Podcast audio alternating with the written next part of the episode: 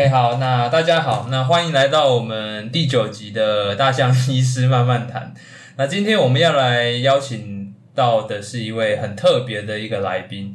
这位来宾呢，应该算是在幕前，也算是在幕后，两者就是纵横，都是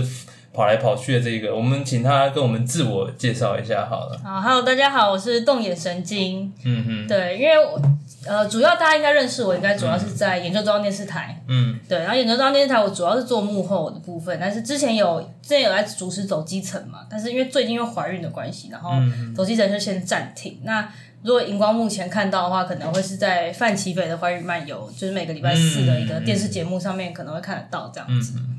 OK，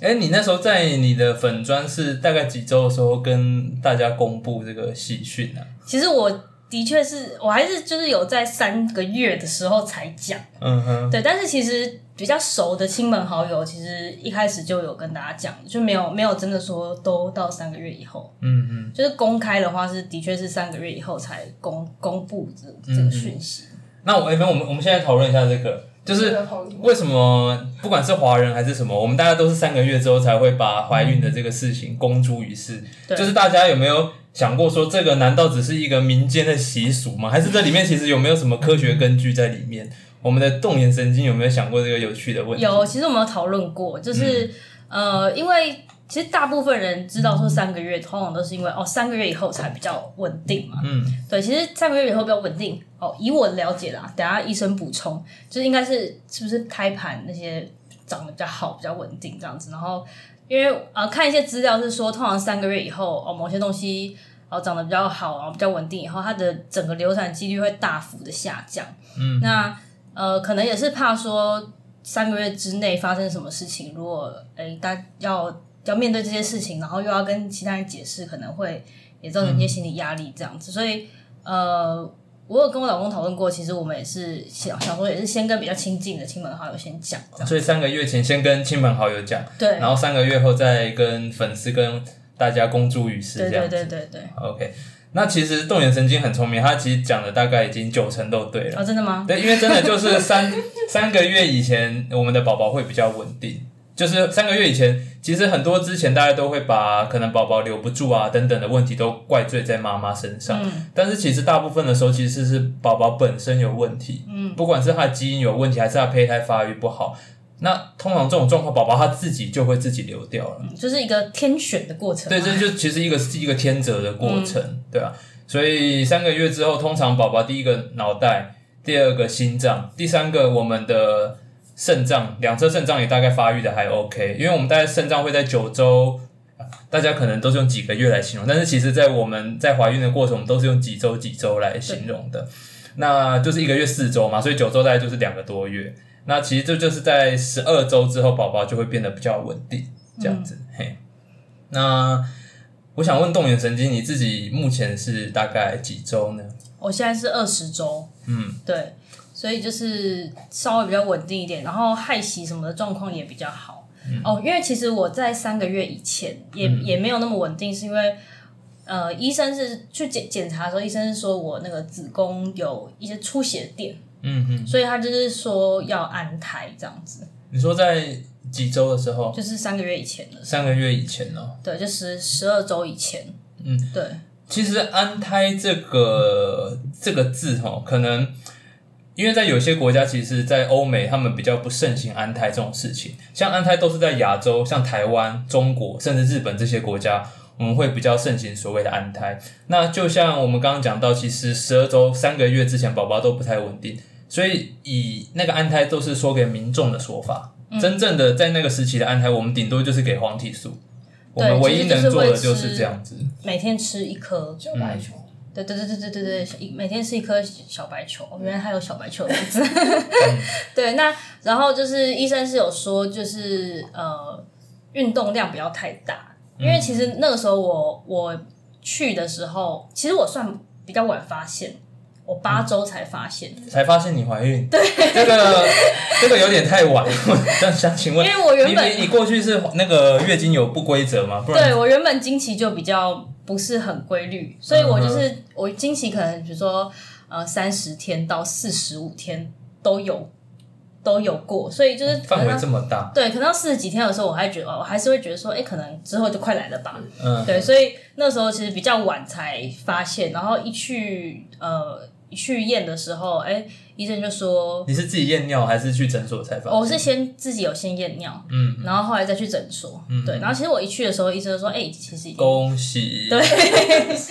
恭喜动眼小姐，对，然后那时候医生其实是有先问我说，哎，那有什么不舒服的嗯。状况嘛？对，然后我就是跟他说，哦，就是会有那种很像经痛的感觉，嗯。因为我就是一直以为我月经快来，所以我有经痛感觉。他说不是，可能是因为那个出血点的关系。嗯然后因为我是跟他说，哎，我那个经痛感觉通常就是在晚上的时候特别痛，嗯然后可能会痛到睡不着，但隔天早上起来又好了。然后他就说，有可能是因为那个出血点就是哎有伤口，然后晚到晚一整天的活动下来到晚上。嗯然后哎，隔天休息以后，隔天早上就比较好。嗯但是我可能那个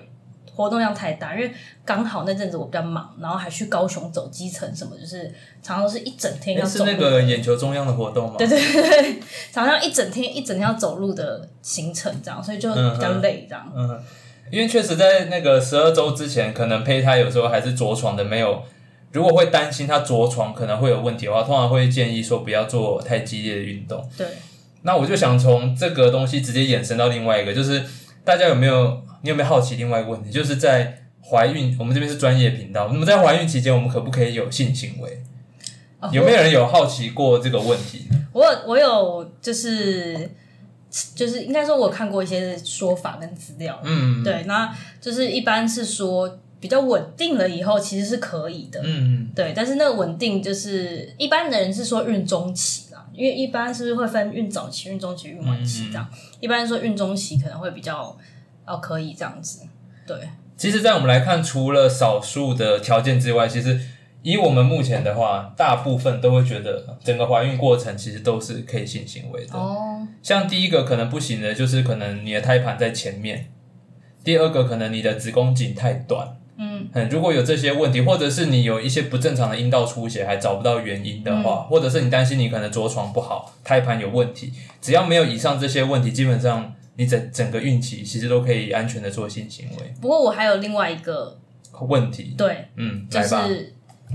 就是因为我啊怀孕以后好像比较容易感染，对不对？是，对，那我其实有这个感染的状况，所以我觉得这个好像也不太适合，是泌尿道感染吗？还是那是阴道感染。阴道感染？对啊，因为这个可以分成两个啦，就是第一个是怀孕期间免疫力会比较差，所以怀孕期间本身的感染几率就会比较高。那第二个，如果你是阴道感染的话，我们就要从另外一个部分来讲，就是其实我们阴道里面有所谓的乳酸菌，就是是属于女性的正常的菌虫。那这种乳酸菌呢，我们菌如其名，它是酸性的，它会把我们的阴道的酸碱度大概控制在四点 pH 值四点五以下。嗯，那其实很多妈妈或者是一些妇女啊，她们平常就很爱干净，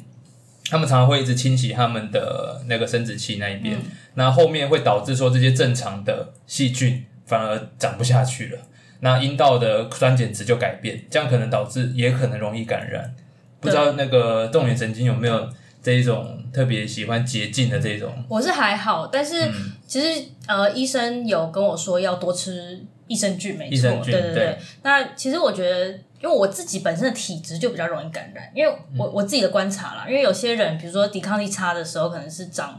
嘴部嘴部的疱疹，嗯然后有些人是长针眼，然后我就是每次抵抗力差的时候，就是比较容易会感染，嗯然后我觉得可能也是因为刚刚讲的怀孕抵抗力下降，嗯，所以我就是就是会有这个状况，这样。那当然，我也不知道动眼神经的那个另一方面的状况。不过，我就额外补充一点，就是如果你在孕中有进行性行为，而且说真的，因为孕中不会怀孕嘛，所以很多人孕中就是肆无忌惮的，可能呃没有做一些防护措施，直接做无套的性行为。这样其实本身这件事情也会让我们的泌尿道感染或者是阴道感染的机会增加。对，而且我是听说感或是这些感染的风险提高的话，是不是容易宫缩还是什么样？对，因为感染本身就是一个早产最大的风险。嗯，所以通常如果是早产的话，我们就会去找说，诶，这个妈妈本身有没有任何感染？因为有时候我们把感染本身控制好之后，早产这件事情如果是可以控制，它就是顺便就解决了。嘿，所以以现在要生一个宝宝这么不容易的情况之下，我是建议就忍一忍吧。反正也才三十几周而已。对啊，就是走一个比较安全的路线。对，我们走一个比较保守的路线，跟那个他们在眼球中央的那个风格不太一样。他们走的是很很狂妄的路线，我们这边反而是要走比较保守的路线。对，那动眼神经在产检的过程还有没有什么特别的问题？其实做了蛮多检查的，还是我们要来讨论一下？我们要一项一项讨论吗都可以啊。？OK，好。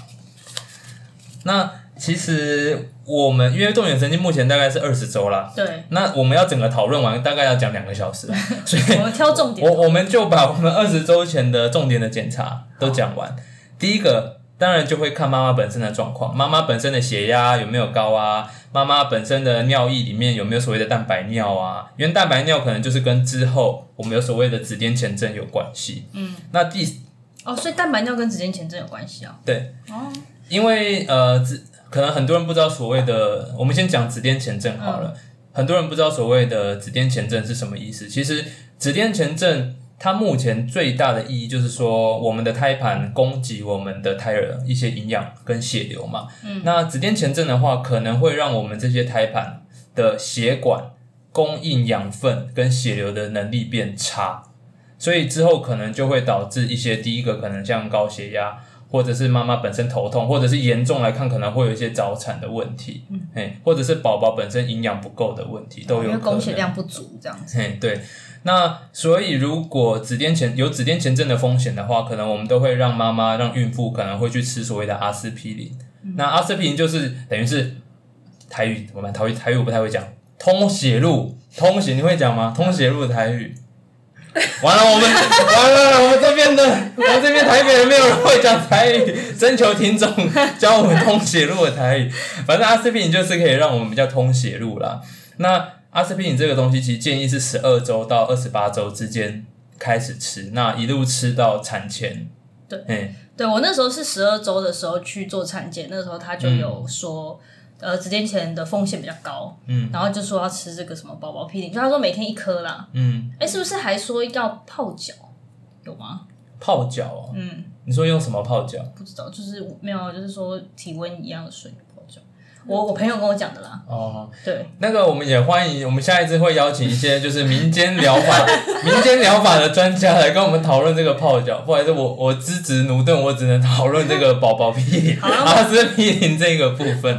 好，那我们还是回到比较专业的部分好了。没有没有，那个民俗疗法也是专业哦，我们就来讨论民俗疗法。需要其他的专家来。好，所以其实二十周前，我们第一个会做的就是我们指定前症的风险评估。那风险评估除了我们刚刚讲到的，可能妈妈本身有糖尿病，妈妈本身有高血压，这些算是高危险群之外，我们还会额外做抽血来看一下妈妈本身子痫前症的风险到底是高还是不高呢？那如果高的话，我们就吃阿司匹林。那接着，其实不管是诊所还是医院，他们都会问你说要不要做所谓的什么 X 染色体脆折症啊，或者是所谓的 SMA，我们叫做什么脊椎性肌肉萎缩症的筛检。对，那其实这些几乎都是会做的。嗯，那我们就简单介绍这，哎，动眼神经有没有？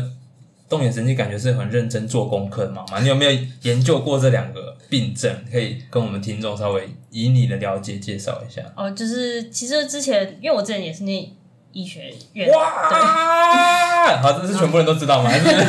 应该呃有有在有认识我的应该知道，因为我之前是念医学院职能治疗学系，哦不是医学系，职能治疗学系，所以但是虽然我们是念职能治疗学系，但是呃还是要修一些医学院的基础、基本的课程，所以大部分都其实都看过了啊。所以其实我们是医学院一家亲，那太好了，那就请我们的动眼神经来跟我们介绍我们的。没有，我还没讲完，就都看过，但是 毕竟已经毕业很久，那个考完试就忘记了。哦，天哪！不愧是在范奇斐那边接受过非常良好的训练，现在马上把话题转的非常的快。对，我们还是不要误人子弟，请那个专业的医生来讲好了。没关系，我就简单介绍啊。第一个就是我们的脊椎性肌肉萎缩症。那通常这个我们只要抽妈妈的血或爸爸的血，任一方就好。而且这个在整个孕期都可以测，都可以抽血。而且是不是只要第一胎做过，后面就都不用？对，这辈子你只要做一次，你就终身免疫。那至于原因是是为什么，我就花个二十秒讲一下就好。因为它这是一个我们性染色体的隐性的疾病，嗯，这代表说只要妈妈其中一方任何一方没有，那下一胎没有的几率其实就非常高的机会会是没有这个病的。嘿，那大家没关系，不管这边听没听得懂，反正只要记住一个重点，你一辈子只需要抽这个一次。那如果你有的话，你另外一半才需要抽这样子。那我们的 X 染色体脆折症，其实以目前的医学知识告诉我们说，其实我们很多跟智力相关的基因都是在 X 染色体上面，所以这也是为什么说聪明的妈妈会有聪明的儿子，因为儿子的 X 染色体一定是妈妈给的，所以这就是为什么我们看。很多，你们大家有没有心中想象出很多那种连续剧，有那种高富帅、聪明的儿子，然后通常他的妈妈都超级的叽歪，就管很多，然后女主角就受尽欺凌这样子。其实这些完全都是有基因的根据的，因为那儿子非常聪明，他的聪明是来自于他的妈妈。那聪明的妈妈想当然会是比较精精计，不一定比较精，比较精明。我收回，比较精明。在戏剧里面，在戏剧里面会比较精明，为了我们的戏剧效果，所以这其实都是有意涵在里面的。嗯。好，我们的 X 传脆折症就是跟我们的智力相关。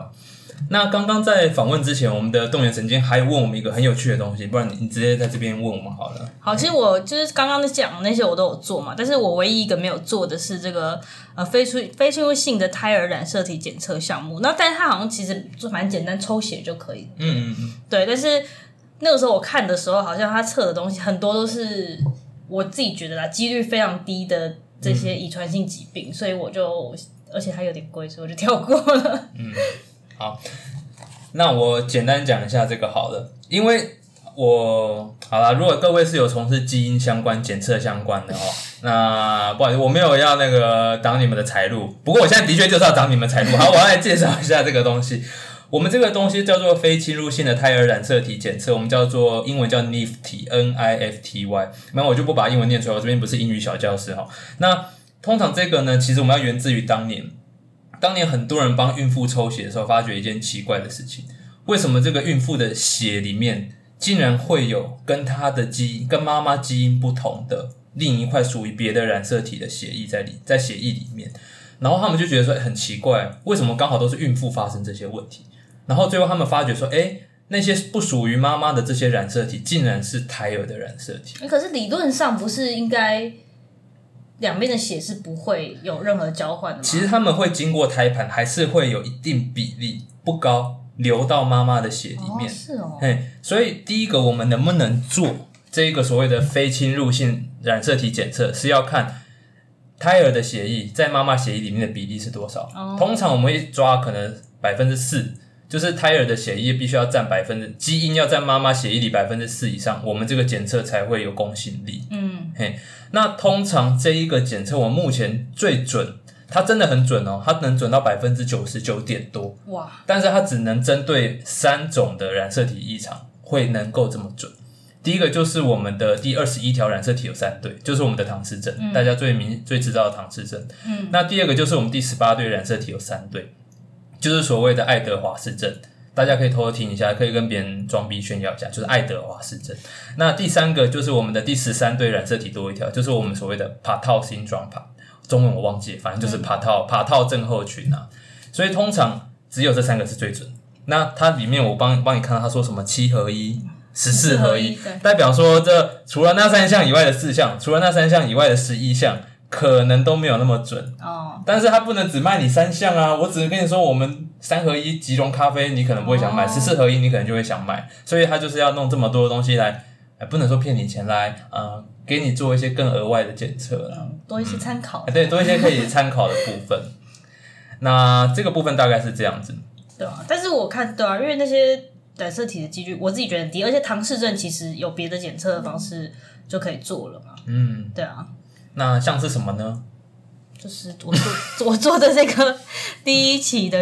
唐氏症筛检。对，其实唐氏症我们可以做的东西非常的多。像第一个我们会看的是宝宝的颈部透明带，嗯，这听起来很饶舌，但是其实很简单，就是看宝宝的颈部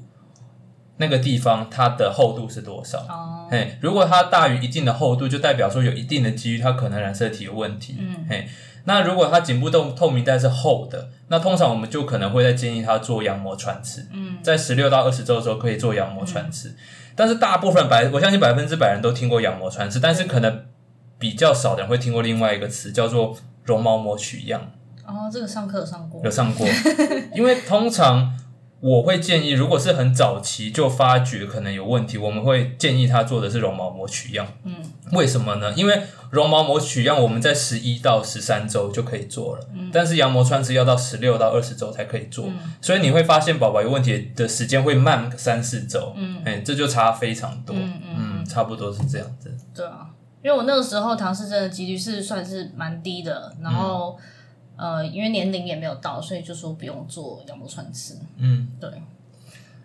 哎，听说动眼神经那个之前有孕吐的问题吗？没有，没有，没有，没有，没有孕吐，没有孕吐问题。我是疯狂的打嗝跟胀气，然后食欲就很差，然后我大概一天可以打两百多个嗝。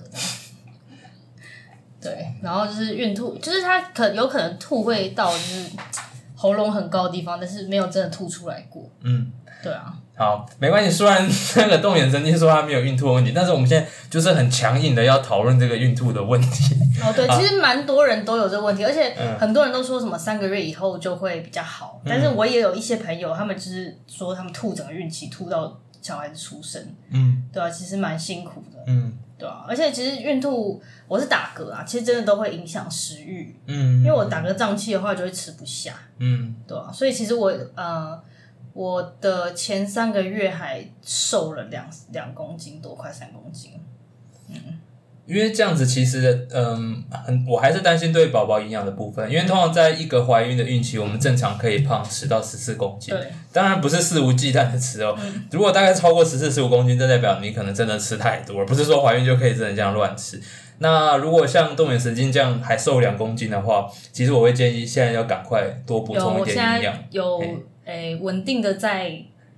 摄食当中，没关系，我们家旁边就是乐华夜市，等下就赶快去吃一下。好，那关于这个孕吐的症、孕吐的问题，我要召唤一个 召唤一个小精灵出来回答。那今天我们还有一位非常资深的医师，是我们也是台北某医学中心的女医师。OK。那因为我本身叫大象医师，我也帮他取名，他叫做海牛医师。好，我召唤海牛医师帮我们解答为什么我们女生在怀孕期中会有孕吐的问题。嗨，好，诶，通常怀孕早期就是会有孕吐问题，主要是跟我们荷尔蒙关系啊，因为黄体素就是在上升，那其实黄体素就会造成我们肠胃的蠕动变比较差，所以。就是会早期孕吐比较明显，然后通常十二周之后孕吐的情况比较没那么明显。那如果你的呕吐的情况如果并不是一开始出现的第一孕期，或者是第二三孕期之后才出现的话，可能就是要考虑是不是其他的问题，不一定真的单纯只是孕吐啊，有可能糖尿病引起的一些酮酸酮酸中酮酸中毒，那也有可能会造成呕吐。所以呃，就是只要有吐的比较厉害的话，建议都还是找医生去做进一步的判断会比较好。嗯。谢谢我们海牛医师为我们这个详尽的解答。好，那我们怀孕的问题，我看到动员师好像还有列一个这个东西，我们就来稍微讨论一下这个好了。哦，对，就是我是在上一次，哎，上一次产检的时候，因为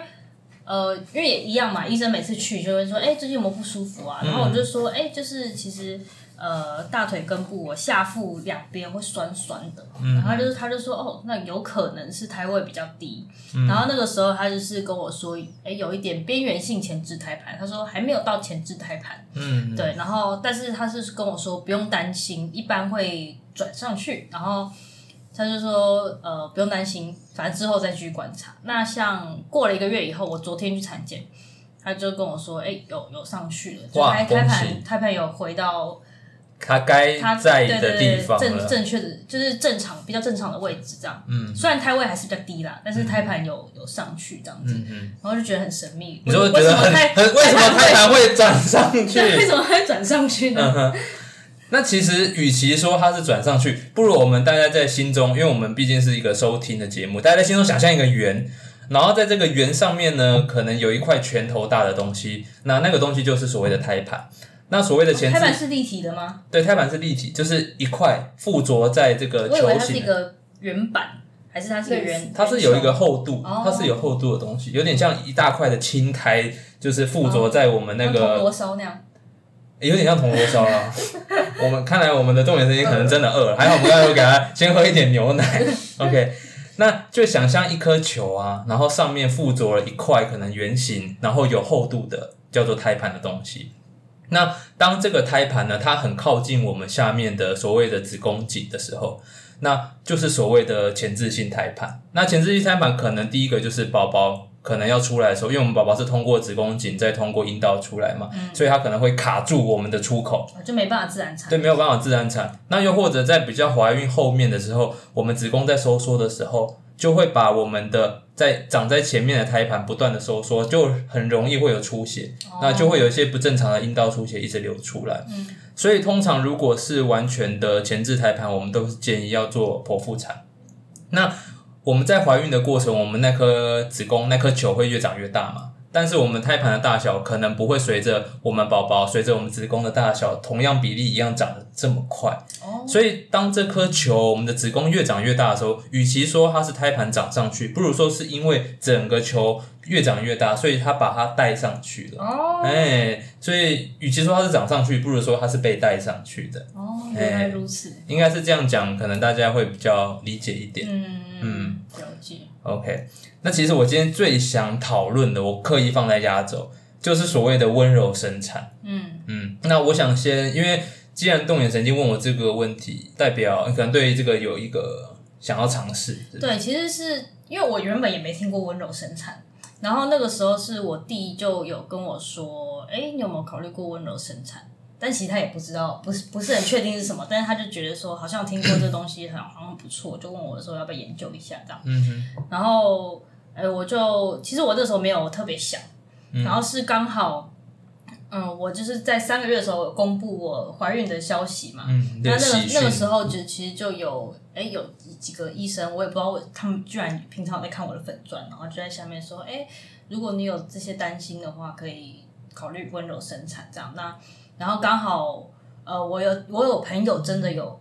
做温柔对生产，对他就是用温柔生产，在水中生产。呃，没有，他他没有不是在水中生产，他就是温柔生产这样。然后我就有稍微问，稍微问一下状况啊，然后看了一些资料这样子。对，那当然我现在是，其实我现在还没有真的决定说到底要怎么样。但是其实我自己觉得这个概念，其实温柔生产的概念，就是以我目前的理解，温柔生产的概念它其实就是让主导权回到妈妈的身上。嗯，就是诶有一些医疗处置，如果妈妈觉得不要的话，那就是可以跟医生讨论，然后就不要这样子。嗯，对，那呃，当然前面可能会需要做一些准备工作，一般好像会找助产师做一些准备工作，比如说一些运动啊、按摩啊，或是一些什么之类的。对，对啊。那我昨天其实是有跟我的妇产科医师提提到这件事情，那他是说，呃，他没有，他好像没有跟助产师配合过，但是他曾经有帮一对美国来的夫妇，嗯，然后做温柔生产过，然后就是那个夫妇就是都这个很重要。对，都都就是什么都不要，就是算是蛮彻底贯彻的温柔生产。嗯因为呃，一般来说，产妇会是在产台上面给医生接生嘛。对，对，那温柔生产还是希望说尽量就是，诶、以妈妈舒服的姿势，所以妈妈可能会可以蹲着啊、跪着啊，或者走来走去，就是以妈妈舒服的姿势，所以会也有有有些人会水中生产这样。嗯，那因为这样子的话，有些妈妈就会不想要绑那个胎心音的侦测的那些东西，或者是不想要有一些呃其他的，就是各种医疗处置这样子。对，嗯那但是我觉得每个就是还是因为这些东西还是会有风险嘛，所以我自己会就我做这些功课下来，我自己会觉得说，可能就是不要预设一定怎么样，但是不要预设立场。对，不要预设立场。我自己会觉得说，因为我也不知道我到时候九个月、十个月的时候状况会怎么样，嗯然后到底可不可以自然产，科可以可不可以怎么样？但是，呃，就是我觉得在整个准备研究的过程中，就是你重新想过，哎，我到底期待怎么样的一个生产方式，嗯我觉得还蛮重要，比什么都没有想过，都不知道到底会经历什么。然后突然要发生的一些事情的时候，就觉得很惶恐。对对对对对对，因为那个昨天那个我的医生就给我给了我一张表单，嗯然后就是生产计划书哦，然后就是说就会列项目，比如说，哎，我要我要不要剃阴毛？然后这个也是一个项目，妈妈嗯选择她要不要剃阴毛，因为一般的话是会剃嘛，因为方便接生。对，对，那或者是说呃，期待是不是要晚一点再剪，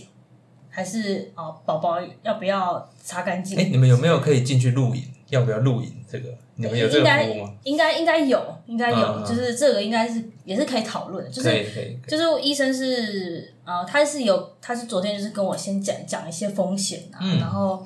呃，就是目前台湾还没有那么盛行的一些点，然后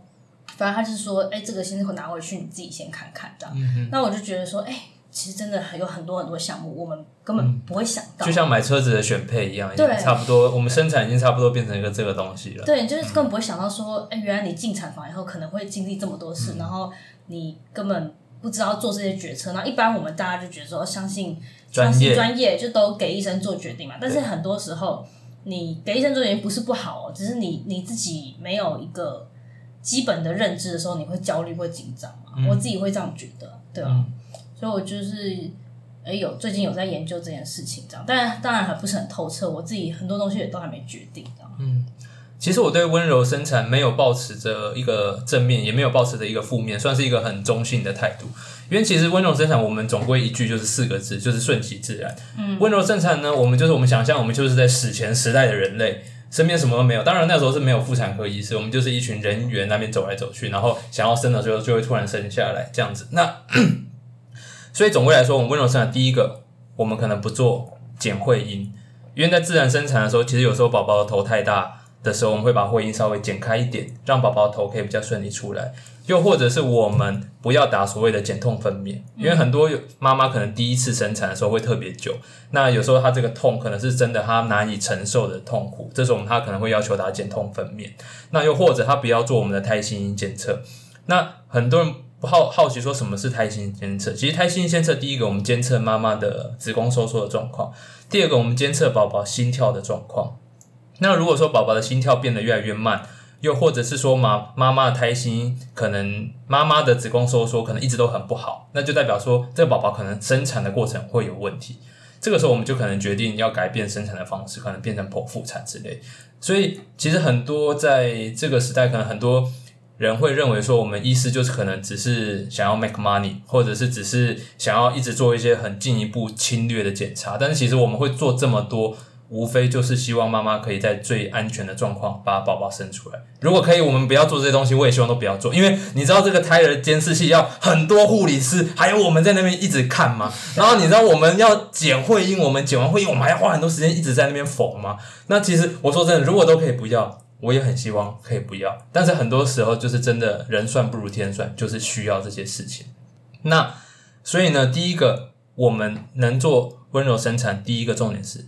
这个妈妈这个小孩真的适合吗？因为如果他是一个第一个，他可能是脚在下面的，就是就是所谓的或者是肩膀在出来，所谓肩难产，或者是所谓的臀位，就是屁股靠下面，又或者是宝宝头非常的大，又或者是妈妈。很不会用力，因为到时候真的要生产的时候，你就知道说，其实你会不会用力，也很决定说这个宝宝好不好生下来。对啊，嘿，如如果有这些问题，又或者是我们的胎儿监视器有发现到宝宝在妈妈里面已经缺氧了，嗯，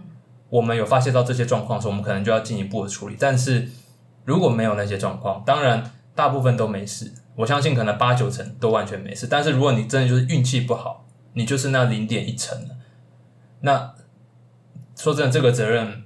到最后就是可能还是要回到妈妈当初做这个决策身上，这样子。所以这个事情没有任何的错。然后我们刚刚动眼神经很有趣，他提到了一个美国夫妻，这时候我就必须讲说，其实以美国夫妻的话，美国人西西方人他们的通常骨盆腔是比亚洲人大的。哦对，所以为什么很多西方人都可以很成功的做温柔生产，然后开始把这个观念，其实我们早就受西方观念的那个荼毒很深，什么 Netflix、什么 YouTube，全部都是西方的东西，还有你现在用的 Google、iPhone，全部都是西方的东西。所以呢，其实我们已经受这些西方的观念荼毒非常的深了。他们就说啊，要温柔生产，他们没有告诉我说，哎，我的骨盆腔比较宽，所以我宝宝出来的很顺。然后你亚洲人，你也赶快跟我一起做温柔生产啊。那我好像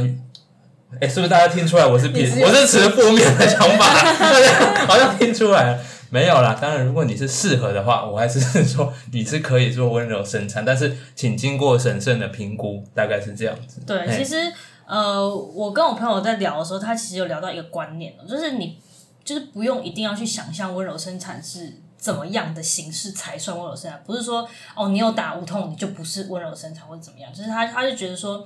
就是重点是你这个过程里面，你有没有了解说每一项东西，你要你觉得要怎么做？因为有的时候哈，比如说真的不行，要剖腹，但是剖腹是妈妈觉得说我要剖腹，就是妈妈的选择，那他也可以把这个视为一种温柔生产，就是他不一定说一定要什么形式啊，在水里面或者要蹲着要怎么样才是温柔生产，就是因为温柔生产它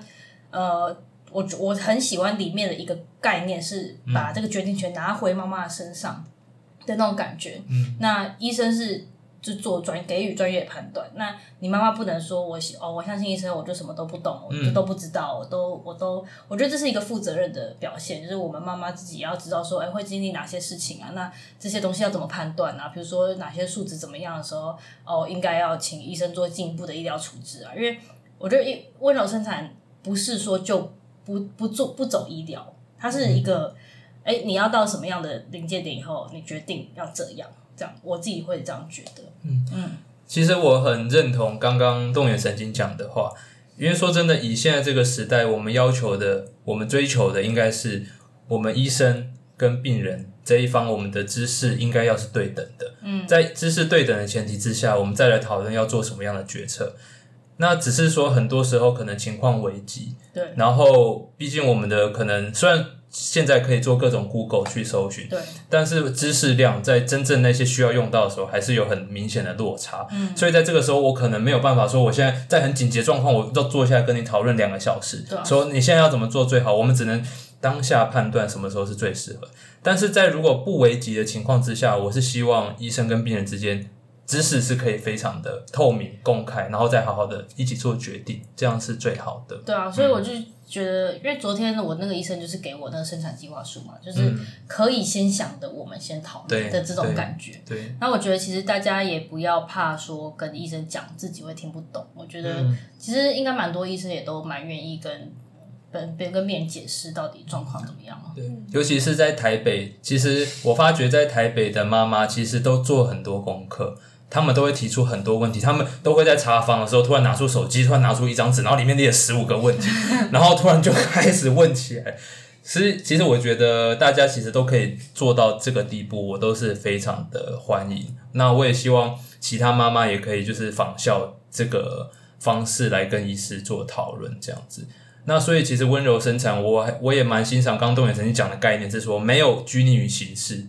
只要你的决定权在自己手上，这就算是某一种的温柔生产了。哎，没有说一定要完全什么事都不做给助产士，这样才算温柔生产，并没有一定要这样。对，其实我觉得这个可以适用到很多的概念上面，比如说，哎，很多人会说什么，哎，母乳比较好啊，或者什么东西比较好，就是一定要怎么样？我觉得很不要给自己加这些压力，因为这些枷锁。对，或者是说什么一定要什么。就是母婴同房啊，或是一定要怎么样？就是呃，当然，如果你哎你是呃认同这一套观念的话，嗯，可当然是很好，然后尽量做，但是不要觉得一定要怎么样。就是你可以认同那个观念，然后哎以你自己的状况做一点调整，要不然我觉得真的压力太大了，嗯对啊。好，其实我们前面讨论这么多怀孕的问题，嗯，差不多该换我来问动眼神经问题了。好，没问题。因为其实我们这个节目大概也已经收集到了第一个生完小孩的马克妈妈，在第七集。然后还有第二个是还没有生小孩，但是事业心非常强的我们一个台大的某一位女医师，目前在美国深造。那那在第五集的部分有讨论过。那我们目前终于找到一个正在怀孕当中的这个 case，就是我们的动眼神经。对。那我想请问你一些问题，就是说怀孕这件事情，它对你的意义有没有除了生小孩之外，有没有别的意义？其实我觉得。很就是我之前结婚的时候，很多人说：“哎，你结婚以后有没有生活有没有什么改变？”嗯，我觉得真的没有哎，就是尤其是婚前已经有先同居过的情侣，可能就是结婚以后差不多真的不会差太多，顶多就是去双方父母的家里，嗯，的频率会变高之类的，或是会有一些其他的聚会这样。但我觉得两个人相处起来真的不会差很多。可是怀孕以后就发现说：“哎，就是你真的从两个人你。”要真的变成一个家庭的那种感觉，然后你会发现有很多同在怀孕的时候就有发觉不同了。对，其实从怀孕开始以后，你要想的就变更多，那要需要照顾的面向会变更广。那很多东西之前可能没有想过的，哦，那可能会影响到哎两个人的相处，因为你会开始知道说，哦，接下来可能不是像过去那样那么自由了，对。已经不是自由的鸟儿了。对，已经已经不是已经不是这样子了，那就是可能会生活上面会有不一样改变，所以我觉得真的是，呃，夫妻间的冲突会很多吗？我们是还好，但是我觉得跟以前那种不一样。嗯嗯，对，因为现在你们是为了在讨论某些东西，然后或者是因为你们自己身份的转变。我觉得除了除了妈妈以外，妈妈因为怀孕比较明显，会有身份或是一些其他的改变，然后身体状况改变，然后心态会改变。可是其实我觉得爸爸也会，比如说我老公他可能变得要担更多的家事的责任，然后他变更累了。对他他需要更呃更。更去想一些比如经济面的东西或什么，因为我这边的经济，我这边可能是稳定的嘛，我就是就是稳定的。嗯。那他可能会想说，哎，那如果这样子的话，可有没有什么其他的可以开源开源节流方式啊，什么之类？就是他会觉得说，他有这个责任要去想更多哦，没有像以前那样，我们两个人压力过爽爽就好了。男人的压力都是在老婆开始怀孕的时候开始出现。对，而且他其实他一开始没有这个。认知，嗯，就没有，就是一开始觉得说啊，反正多多一个小孩而已这样子，然后后来就是大家就会说什么没有，就是压力很大，而且都会睡不好。他说为什么会睡不好？就是说他哭就让他哭就好。然后他朋友就跟他说，你不知道小朋友几百种用死自己的方式方式。然后他就说，他说要想象成你玩超级玛丽只有一命。然后我老公才惊觉说，哦，好像真的很难这样，对啊。很像在玩天梯版本的游戏，你这一命完了就没了。那因为刚刚其实，在中间的路上就有听到动员神经说，其实这一胎本身就是一个本身就想怀孕，并不算是一个完全意外之中，可能只是来的太快。对，一样。我想问说，在你已经计划好要怀孕的前提之下，你是凑齐了哪些元素，会让你觉得说，OK，我现在是适合怀孕的状况？我很好奇，一个女性来讲的话，嗯。对，就是其实，因为我们都有聊过彼此有没有想要生小孩嘛，我觉得这是最基础的共识，就不能说有一方想生，一方不想生这样子。我觉得，因为我们都期待说，哎，宝宝是在呃备受期待的状况下诞生的这样子，所以我们就先确定说，哎，是不是都想生？那都想生以后，其实还有到底什么时候生嘛？你刚刚讲到底什么时候要生？那当然就是除了嗯。经济面上，然后我觉得可能会考虑到身体的状况跟工作的的状况这样子，然后我觉得也是因为，嗯，今年就是疫情嘛，然后你要说没事做吗？也不是，就是因为疫情，然后就是觉得说好像人生这么很多东西都慢下来了，就很多东西都慢下来，然后觉得说，哎，好像可以，哎，趁这段期间，然后来来准备。这个过程，因为我觉得，因为其实之前一直不敢尝试生小孩，也是因为觉得很怕说，哎，怀孕这个期间哦，其实十个月蛮久的。那十个月如果要工作要干嘛要干嘛，就是很怕说，哎，会会衔接不上，或是会有什么冲突啊，撞在一起的东西这样。那现在因为疫情，哎，很多东西慢慢下来，然后哎，很多东西取消了或者什么，那好像哎，突然是一个。哎，有点适合点，然后又觉得公司好像慢慢上轨道了这样子。对，那因为其实最担心的当然是工工作，因为大家都是有工作的人，对啊，不是不是不是一个贵妇家庭主妇，对，没有不是要想着等一下要去哪里逛街的，对，没过那么爽，这样，对啊。那我想问说，因为毕竟你不止在做这个研究中央，你还有在泛起飞，或者还有很多我不知道的很多节目。你的工作部分，如果未来或者不要说未来，可能就在现在，他即将可能把你工作大部分的东西都抽走，你才能好好照顾你这个小孩的话，请问你会怎么做选择？其实之前因为我前三个月要安胎的关系，而且那阵子超爆累，就是没干嘛就超爆累，你只要醒着就会开始很累这样子，所以那那阵子其实我其已经不太不太能工作。对，那那个时候其实我觉得经历了一一段蛮焦虑的时间，对，因为毕竟是，哎，算是一直有在工作的人嘛，你突然就是哎不工作了，那个身份的转换，然后你工作上面会获得一些成就感啊，或者什么之类的，就是人际啊等等的这些东西，就突然哎、变少或是不见这样子。所以其实呃，但是我觉得这个是一种学习，就是学习放下跟把工作交出 突然。进入了佛学，对，真的是要学习放下，因为每次都是把东西抓在手上嘛，就觉得要做这个，要做那个，要做这样。对，那可是现在就是变成说，哎、有些东西是可以分给大家，而且我觉得就是其实真的同事们啊、朋友们都非常的帮忙，然后都很愿意帮忙这样子。对，所以呃那个时候就是慢慢的调试啦，那。也开始知道说，哎，哪些工作其实是可以切出去，然后哪些工作，比如说我在家里做，所以你平常主导是很想要主导事情的人吗？应该说我在公司的呃位置本来就是要去，哦因为我是制制作人，作人对对制作人是要顾，其其实是顾所有的东西，嗯就是除了写内容以外，然后各种滴滴答答的杂事这样子，嗯对。然后比如说你要约来宾，你要干嘛干嘛，可能就是都是从我这边处理，然后但是就慢慢就是放给。诶其他同事，然后或是让其他同事去把某些技能练起来，这样子。哇，趁机让他们训练一下。对对对，我现在就是希望在呃去去待产前，赶快再把他们让大家再继续 level up。哎呦，那其实因为其实我刚刚预想到了一个状况，就是第一个你是制作人，可能你平常就要掌管的事情是很多。嗯。那第二个，这个小孩又是在一个备受关爱的状况下长大，这是不是暗示着在未来，可能这个小孩可能会你想要给他是一个很精英的教育，一个是一个掌控他非常多的一个妈妈呢？会是这样的角色吗？嗯，我是我觉得掌控应该是还好，对我觉得我会尽量。你本身是在很被掌控的环境长大的吗？我没有哎、没有吗对我妈就是不太不太管我，对对，因为也管管不动，自己太有想法，所以就是有点管不动。然后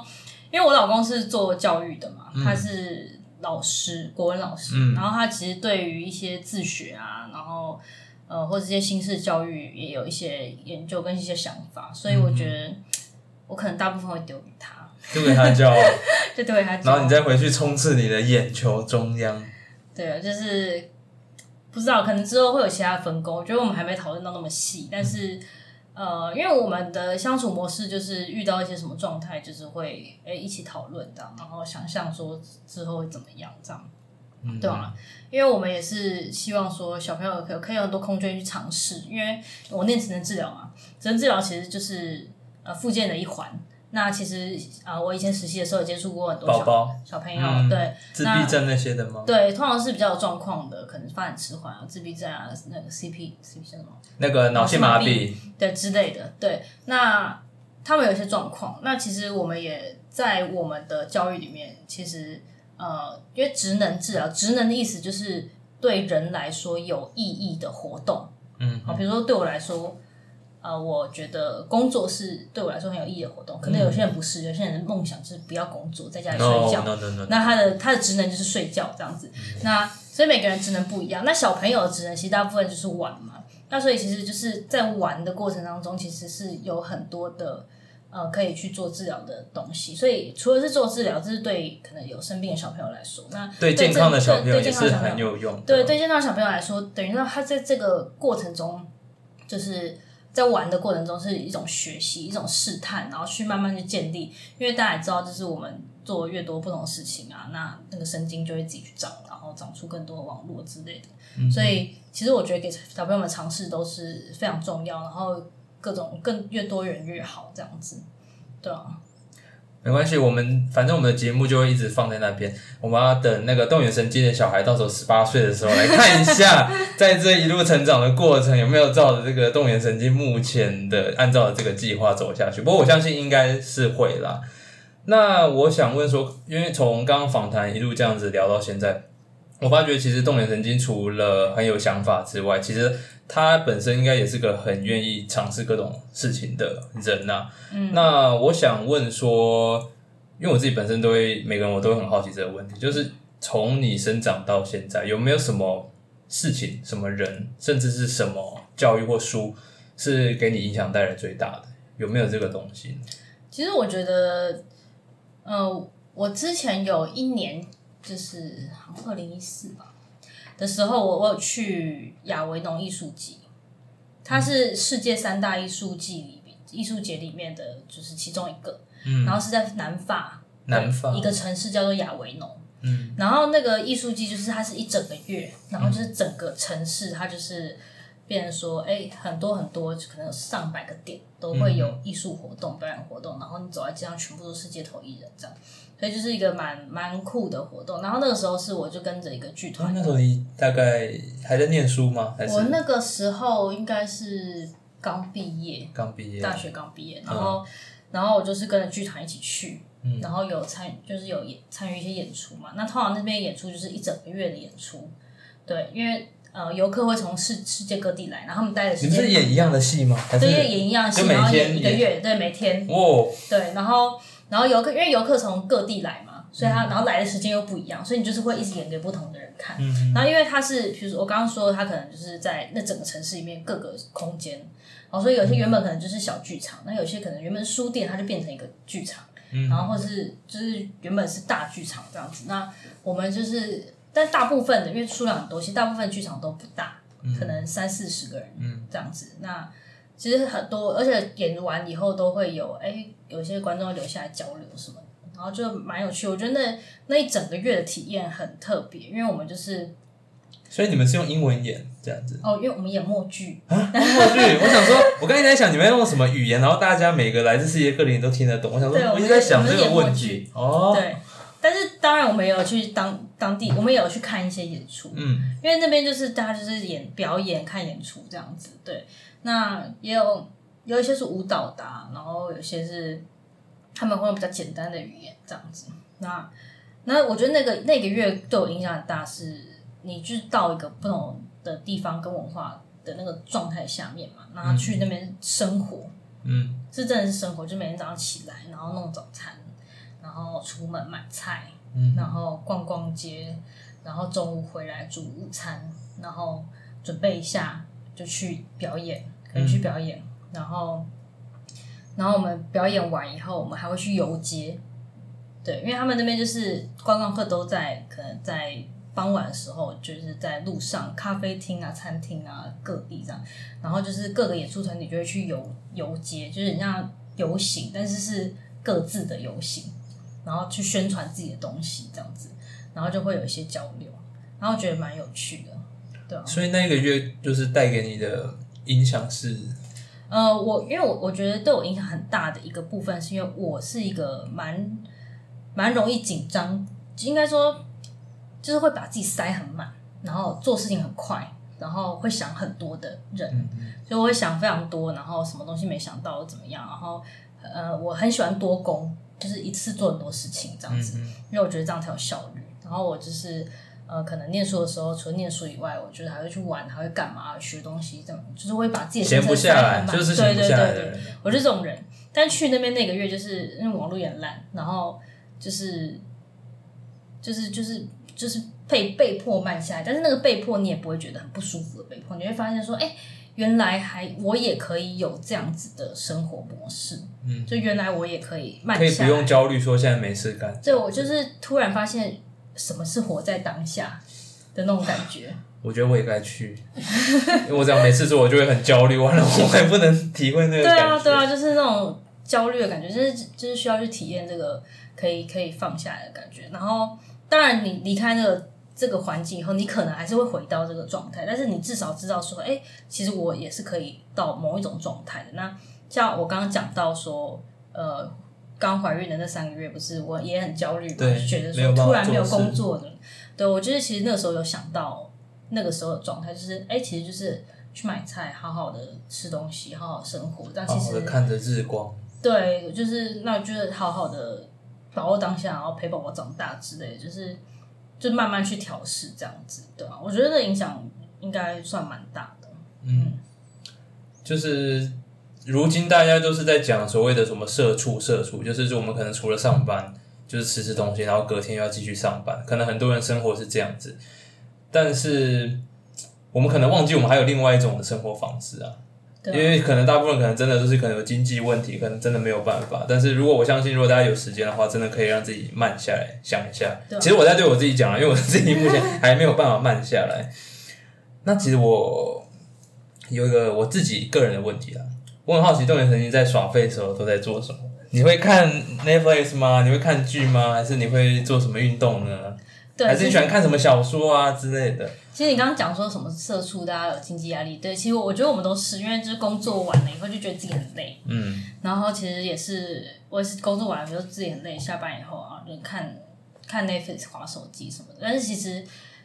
我也知道也不是一定这么累，比如说你可以把你划手机跟你划划手机的时间就可以拿去做别的事情，然后可以看看书。那我自己是呃，比如说去运动、去做瑜伽，嗯然后或者是去看电影，或是看就跟朋友出去逛逛逛啊。然后你喜欢看哪一类的电影？我这个人就是比较严肃一点，所以你喜欢看戏剧类的我喜欢我喜欢看议题电影，议题电影，像是什么计程车司机那种的。呃还不错，对，嗯然后或是一些什么跟转型正义有关啊，跟女权有关啊，跟什么？哎、女权有什么？女权电影吗？嗯、也也不是女权啊，就是会跟一些女性的困境有关的东西。嗯哼，对，比如说我前阵子有看一部是墨西墨西哥的，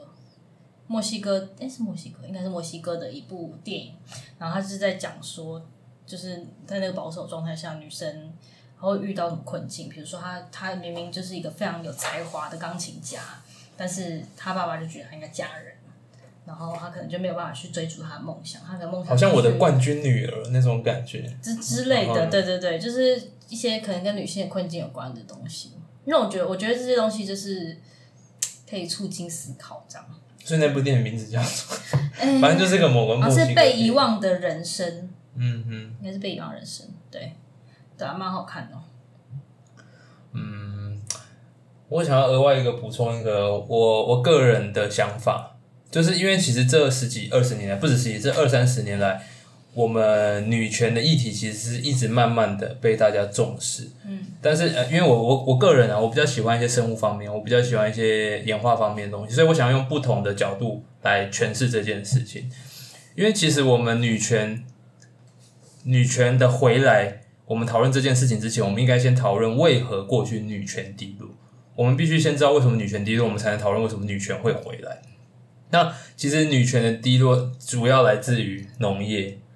那因为当初以农业来讲的话，尤其是就是在我们可以种田的有个东西叫做犁，它的发明之后，男生本身他就可以供养他整个家庭的饮食，饮整个家庭的所需。那所以这个时候呢，第一个女性她的角色变成，诶，她没有产值了，不需要她了。然后再接着，我们会想要生男生大于生女生，因为男生才可以有足够的劳力来做这个农业的活，来养活全家人。所以这个时候就变成重男轻女的过程。所以这时候女生的价值变成了只变成一个生小孩的机器。所以自从农业犁发明之后呢，女权的角色，女生的那个角色一落千丈。那慢慢到了工业化之后，其实我们粮食的生产已经比较不予匮乏之后，我们女生开始展现她的本身就有的能力，她的聪明才智，她的做事能力。慢慢这些东西展现之后呢，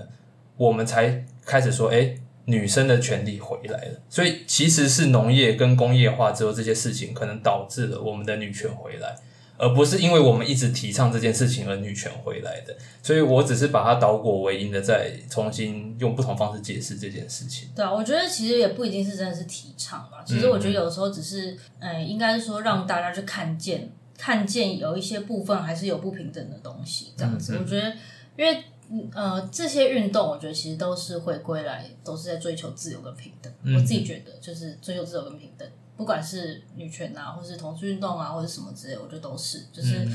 呃，但是在追求的第一步就是要看见问，先问发现问题，对先发现问题，才能解决，问题。不是发现不平的地方。但是我们看到这些不平的地方，并不代表它就是全部。嗯，对，它是一部分，它是可能哎、有些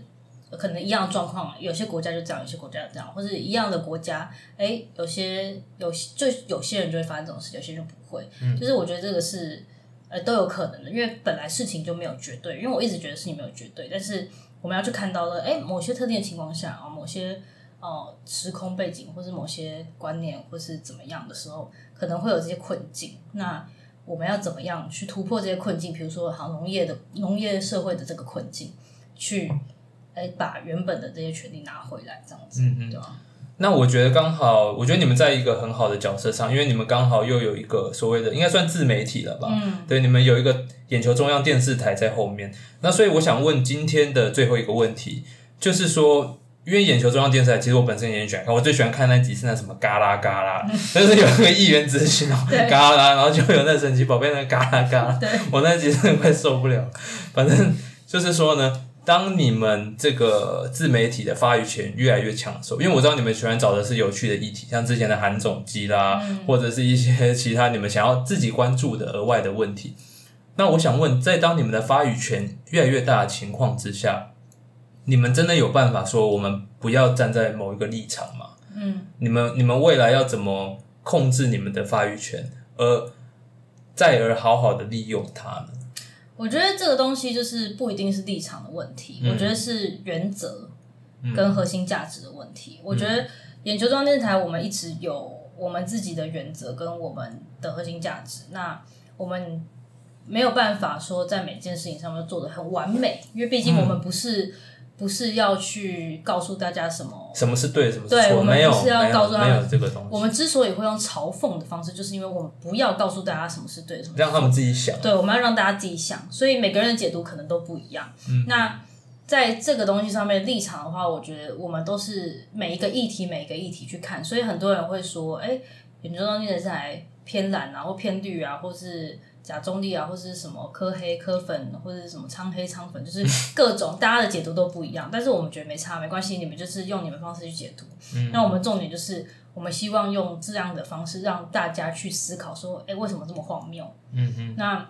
每个人可能会因为自己的价值观或成长背景去有不同解读。那我觉我们都觉得这是没关系，就是我们重点是希望可以促进讨论，因为如果社会是不讨论的，两边是对立的，那这个东西没有办法前进。嗯嗯，就是我觉得我们都觉得说，其实有有吵没关系，就大家在我们现在吵成一片，我们也觉得没关系。我觉得至少你看到他的立场这样，我的立场这样，那他们在意的点是什么？我们在意的点是什么？嗯，那我觉得这个是要有讨论以后才有办，才有可能会有共识。虽然这个共识可能不是一两年、四五年就会出来的东西，可能要二三十年、三四十年。但是如果你没有经过讨论的话，你怎么可能会有一个共识？对，所以我觉得就慢慢慢慢，其实我觉得像呃，不管在同同事婚同性婚姻这个部分也是，其实吵了好几年，嗯吵了十几二十年。那呃，过去最激烈的这三四五年，也是常可以看到这些激烈辩论。但是，哎，你可以发现这些讨论有越来越好的状况。嗯嗯，对，就是你可以看到，哎，他好像默默往不一定是好，他默默往某个方向前进。默往它本来就会往的方向前进。对，或者是默默往一个哎、大家都越来越可以接受的方向前进，就是因为大家彼此吵、彼此修正，然后可能会有一个大方向，不一定就是想象的完全一模一样，它可能是一个很宽广的道路。那你可以走在很走在很右边，走在很左边，但是是往同一个方向前进，这样。我我刚从这段话，我我感受到那个动眼神经眼神突然散发出光芒，感觉是他真的对他那个工作的热忱突然展现出来。